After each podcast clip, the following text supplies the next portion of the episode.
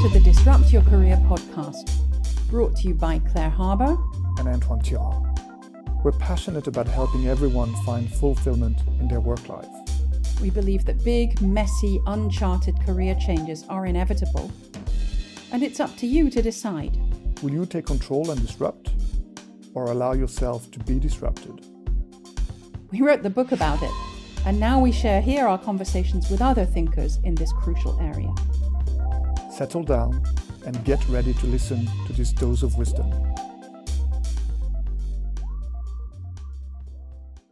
Welcome, Hannah.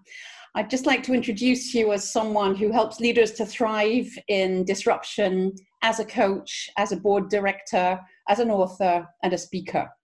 Hannah had a previous career in global um, commercial and innovation roles at consumer and healthcare companies, and she now serves on boards, she speaks, she writes, and she shakes things up in general. She's a true disruptor. So welcome to the podcast, Hannah. It's wonderful to have you here. Thank you so much, Claire. I look forward to connecting with you and your audience. Definitely. We're delighted to have you here. And I should mention that Hannah has uh, very kindly given of her time previously, both in terms of helping us a little bit, or even quite a lot, with the thinking for our first book, Disrupt Your Career. She gave us a lot of advice in terms of publishing and, and thinking and getting through it. And we remembered that advice on many occasions as we went through the exercise. And she's also been kind to give time as an expert in terms of women on boards and an article that we wrote, I guess, getting on for two years ago now. Time goes awfully quickly. It feels like yesterday we were talking about that, but I'm pretty sure it was about two years ago.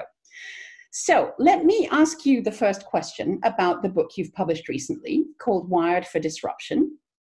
Tell us about what inspired you to tackle this subject and what sort of response it's had so far. Yeah, so I uh, start, I have been thinking late last year, I want to write a book about disruption because yeah. we're faced with more disruption and how do leaders navigate disruption. Absolutely. And I thought about it. And then I had this really pivotal experience in January of this year. I had, I was at the World Economic Forum in Davos and mm-hmm. happened to walk into a virtual reality experience. Um, they have all kinds of really interesting, cool things. And so yeah. I thought, I'm going to go do this. And I walk in and you walk in this little room and um, they hand you a seed. They handed me a seed and mm-hmm. I was going to experience what it's like to be a tree. And I thought, wow, how cool is that? I love trees. You know, in the nineteen sixties, I would be a, a tree hugger if I was, you know, that age. So I was like, okay, great. And so they, they put a little, um, you know, kind of a headset. And then you have this backpack that they put me in and they stood me in front um, of the screen, the virtual reality screen. And, mm-hmm. and um, it was really powerful. And I sort of, the first thing you see in the headset is in the screen in front of you is this, um, like you're under the earth and you are this incredible um, seed. And, um, And then all of a sudden, you know, the seed starts to grow and I'm literally feeling like I'm, you know, becoming taller. Like that's how the feeling is. Yeah. It's amazing how your body sort of adjusts your senses to what you're seeing. Right. And so um, soon I'm this little shoot that's just shot out of the earth. And I see this big ant on the side of me and there's some water and I'm like this little tiny little shoot. And then I feel myself growing. And then all of a sudden, I I, I see this, I, I feel this tug, literally this tug on my arm. And there's woods around me. Uh, and I look, and there is a parrot that's landed on my arm. And I realize like I'm in the Amazon or something, and this is yeah, beautiful yeah. bird. And then some other parrot lands, and there's these beautiful sounds of the forest. And at night, um, night comes and, you know, I'm this canopy of stars that I'm so close to. And it reminded me of my time in Tibet um, when we started, you know, go, hiking toward um, toward uh, base camp for mm. Mount Everest. And the it's like this dark sea and then these twinkles right above you, like literally right above you. You can see them.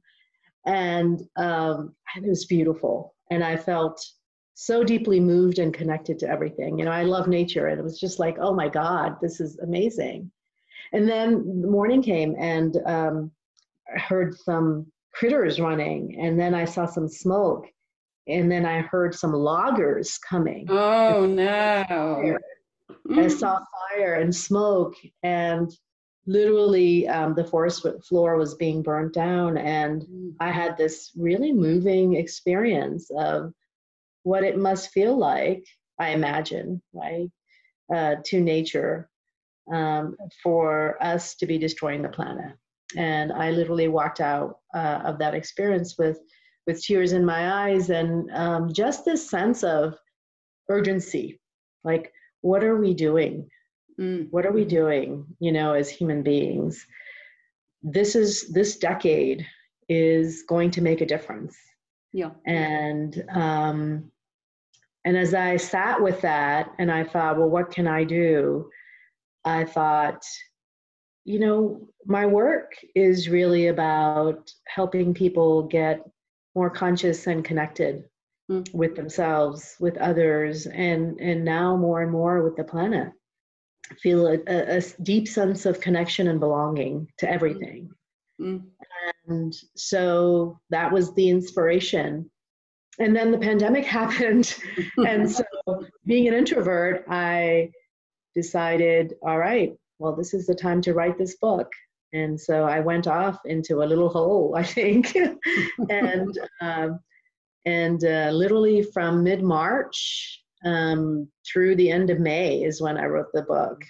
Yeah, so so that so it's an agile book is how I'm thinking about it. It's uh, basically um, the idea is to offer a first version of the book, get lots of feedback and collaboration and stories, and mm-hmm. then and then make it better. Wonderful. Um, let's talk a little bit more about disruption. We also think and write and talk a lot about disruption. We encourage it in the work that we do, both for our individual clients and readers, to encourage them not to settle for careers and lives where there can be anything less than totally joyful, and to our corporate clients, whom we advise to be braver, bolder, more inclusive and creative in the way they lead and engage with their talent. Tell us more about your model for disruption and how how our thinking overlaps or doesn't. Yeah, so in my book, Wired for Disruption, The Five Shifts in Agility to Lead in the Future of Work, one of the questions that I really wanted to tackle is that we're really facing a decade of disruption here. Mm. Um, while many of us are wanting a normal to return, you know, the pre-pandemic normal to return, that normal will never come back. Absolutely. And as leaders, we have an incredible opportunity to shape a better normal. Mm. Um, our world has changed. So many organizations have done these almost forced experiments, right? Yeah. As we all scramble. Um, I think I heard um, Satya Nadella, C E O of Microsoft, talk about how um, digital change and transformation has been moved up by ten years. Yes. Uh, just in the last three. Mm. And so our world will continue to disrupt. Yeah. And I think many of us have this sense of disruption with this form of fear and anxiety, and, and that's normal mm-hmm. as human beings. But what I wanted to shed light on in the book is that we are actually wired for disruption. We're wired to be agile as human beings. We've survived so many years, right? Yeah. Um, and it's so important that we develop a new relationship with disruption um, if we're going to learn how to thrive in times of disruption. What I want to talk also about, I do a lot of, uh, as I talk about in the book, um, we're, it's part of our D N A. And some of the, some of the switches that are frankly in our mind body um, that we need to turn on in order to really thrive in disruption actually make us better leaders. And so I, the model is about the five shifts in agility. And let me take you through each of the five shifts. Hmm. So the first shift I talk about is what I call neuro-emotional agility. And The reason why I start there is at our very core, right? Our behavior is determined by our state of being. And you know that, Claire, as a coach, right? So who we are when we're upset or stressed out is not the same person as who we are when we're completely at ease and creative and curious. Yeah. So our mind-body state really matters mm-hmm. in our leadership, and it matters in our impact yeah. in the workplace yeah. and in the world. And so neuroemotional agility is the ability to get in touch with, accept where we are emotionally, physically, in our neurobiology, and to proactively be able to shift it from states of threat, which is often how we get in mm-hmm. times of disruption, to states of um, acceptance, to states of creating meaning from this disruption.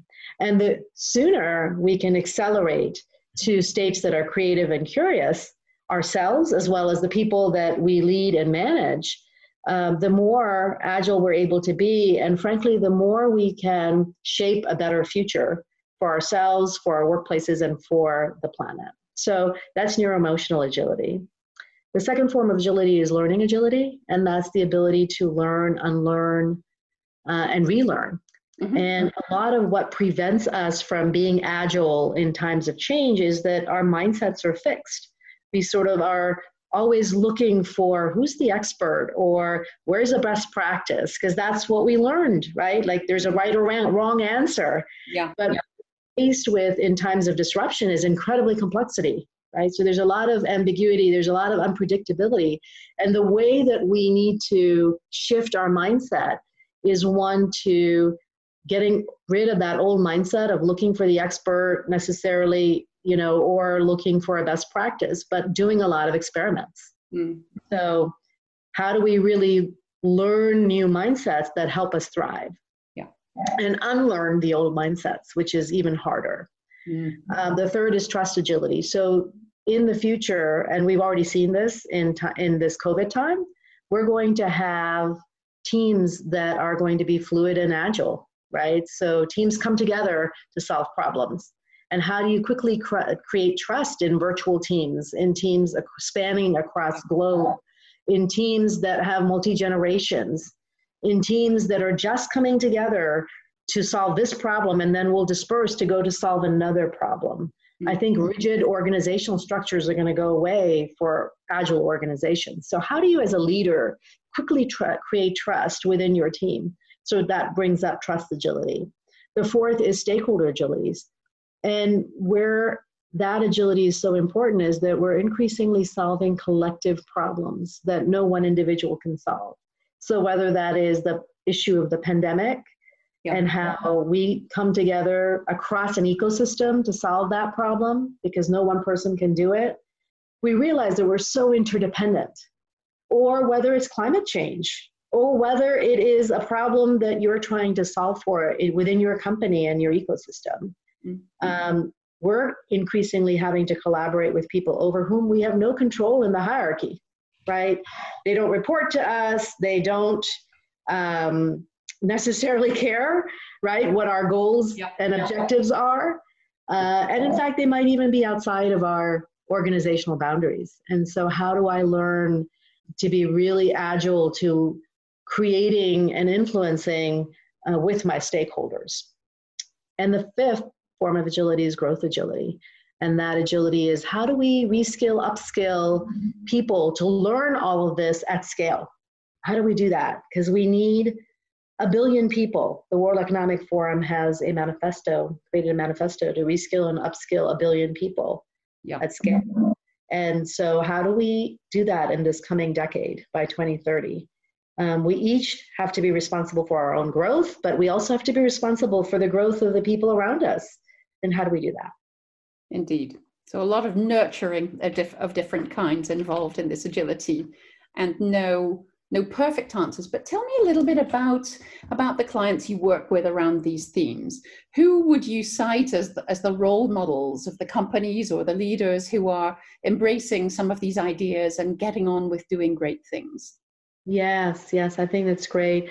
So I think um, one of the examples of leaders that I would cite is um, the C E O of Microsoft, Satya Nadella. I think he has done an incredible job of a really calling out purpose, values, finding opportunity in this crisis. I mean, Microsoft Teams has been deployed across, you know, all these enterprises as we've all gone virtual really quickly. Yeah. Um, I think it's the job of leaders to very quickly come into a situation, assess where it is that I have a sense of purpose, where it is that I have some strengths and resources to be able to be part of the solution. Yeah. And I think that whether you're the C E O of Microsoft or you are an employee working inside of an organization, you know, it's up to each of us. And, and the book offers fifteen tools and accelerators um, that are very sort of clear. I wanted to create a really practical book because yeah. nobody's got time to read big tomes, right? So it's got these accelerators. And one of the accelerators, um, Claire, is uh, what I call the purpose accelerator. And it's about, in the midst of disruption, how do I know and how can I find my contribution so I can step up to be a leader that shapes an emerging future that really is better uh, and is connected with a sense of purpose that I believe in. Beautiful. That's, that's wonderful to be thinking in that way. And certainly, for all potential readers, knowing that there are some immediately usable tools and, and things that can be done from your book, that it's not just yet another theory pontificating about some beautiful utopic future. Sounds, sounds like a great recipe, Hannah. Thank you. Tell us a little bit about how you see disruption playing out in the talent management function in these organizations, or indeed for individuals. All of us know that careers are shifting. They're not linear. They're messy. We wrote a book about that, but you know, this whole time is changing a lot. What, what how do you see the organizations that you work with, or the, the ones that you study, in terms of the way they're viewing talent and how to use it, get better value out of all of us, and, and create something even stronger for the future? Yeah, yeah, it's a great question, Claire. And I know you and Antoine have done a lot of work in this area around disrupting your career. Mm. Which I think it's so important. What I love about the work that you all are doing is for an individual leader to have agency, right? I'm not waiting to be disrupted, because Absolutely. It will happen, mm-hmm. um, that I am in charge yeah. of my ability to create a beautiful career and a joyful career, as you said, um, for, for myself. Um, what I see is more and more organizations, as a result of this crisis, are going to figure out how to become more agile in their business model. So right and left, we're seeing people lay people off, yep. right? Mm-hmm. As organizations right size. Um, we're seeing people more and more move work outside of their organization. So I think more and more organizations will figure out what is essential work where I can create competitive advantage, yeah. and what is work that I can buy from outside or borrow from outside. And so as companies become more agile in their business model, they will shed in a lot of areas and then outsource that. So I think that's one thing that people just need to become aware of, right? Yes. The other thing that... Sorry to interrupt, but just to yeah, comment yeah, on that. Yeah. We recently interviewed Edie Goldberg. I don't know if you've come across her, and her, she's just written this amazing book, The Inside Gig. So we love that approach too, where you're not necessarily throwing the baby out with the bathwater. You're actually saying there's probably more talent inside this organization than we know about currently, and finding smart ways to access it so that um, you can actually redouble the value that you get out of people. Yes, I think that's such a beautiful model, and I have to look up the book.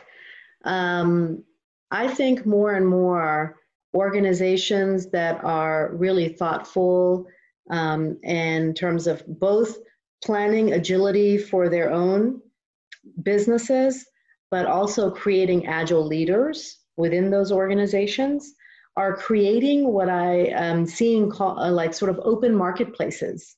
And I just um, talked recently with the C E O of, it's um, the North America president of Schneider Electric. His name is Amr Paul. And he and I were talking, and he's talking about how what they are creating is an internal marketplace of, you know, sort of projects where people can list Absolutely. What projects, right, managers are looking for. And an employee, for example, in R and D, who's very curious about marketing and feel like they want to get some experience in that area, might actually bid for that project. Indeed. And now it creates this, you know, open marketplace of both talents and skill sets and learning opportunities for people on the one hand, and then for people, managers that are looking for help, um, you know, this notion of getting access to talent, the vast pool of talent inside of the organization, and getting to know people.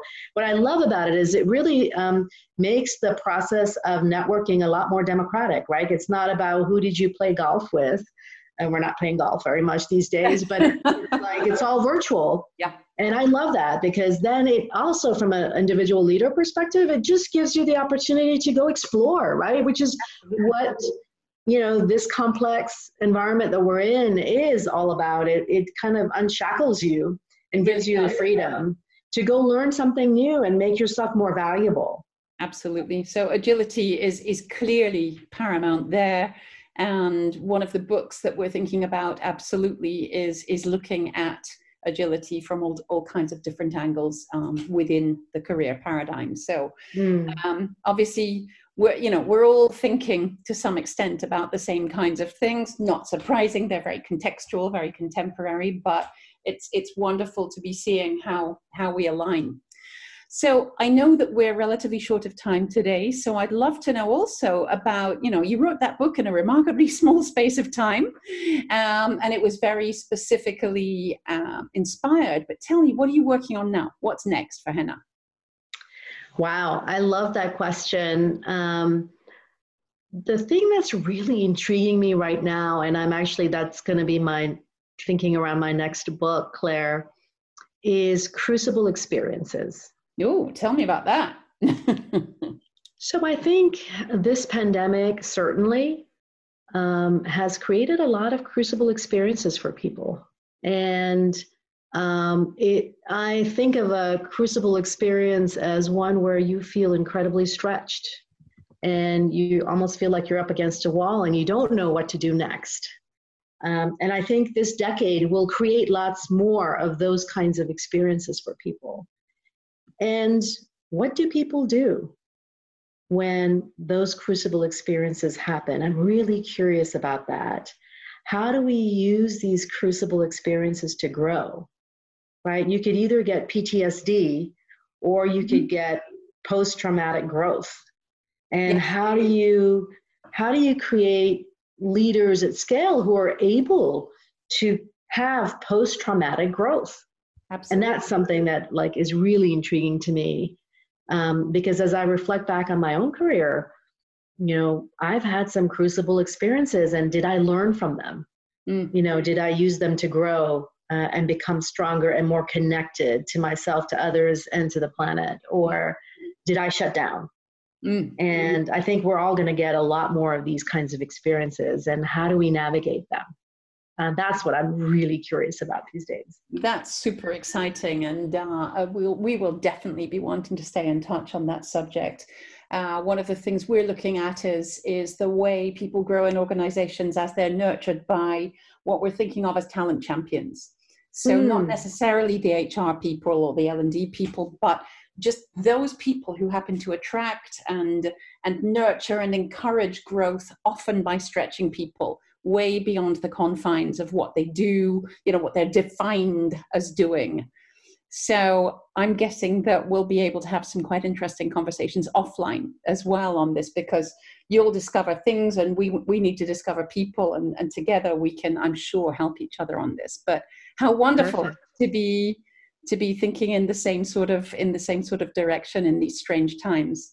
So Henna, I'm really grateful to you for having joined us today. Um, it's, it's wonderful to hear all that you're working on, all that you're thinking about, that this particular time is inspiring you and not putting you into, into trauma syndrome, but into growth and, and development. We're delighted that you've joined us today. And I just want to thank you again for coming. Well, beautiful. It was, uh, it's my pleasure, Claire. And uh, I would love to stay connected. for sure. We will do that. Take care, stay safe, and we'll be talking soon for sure. Thank you so much. We hope you enjoyed hearing from this month's guest as much as we did.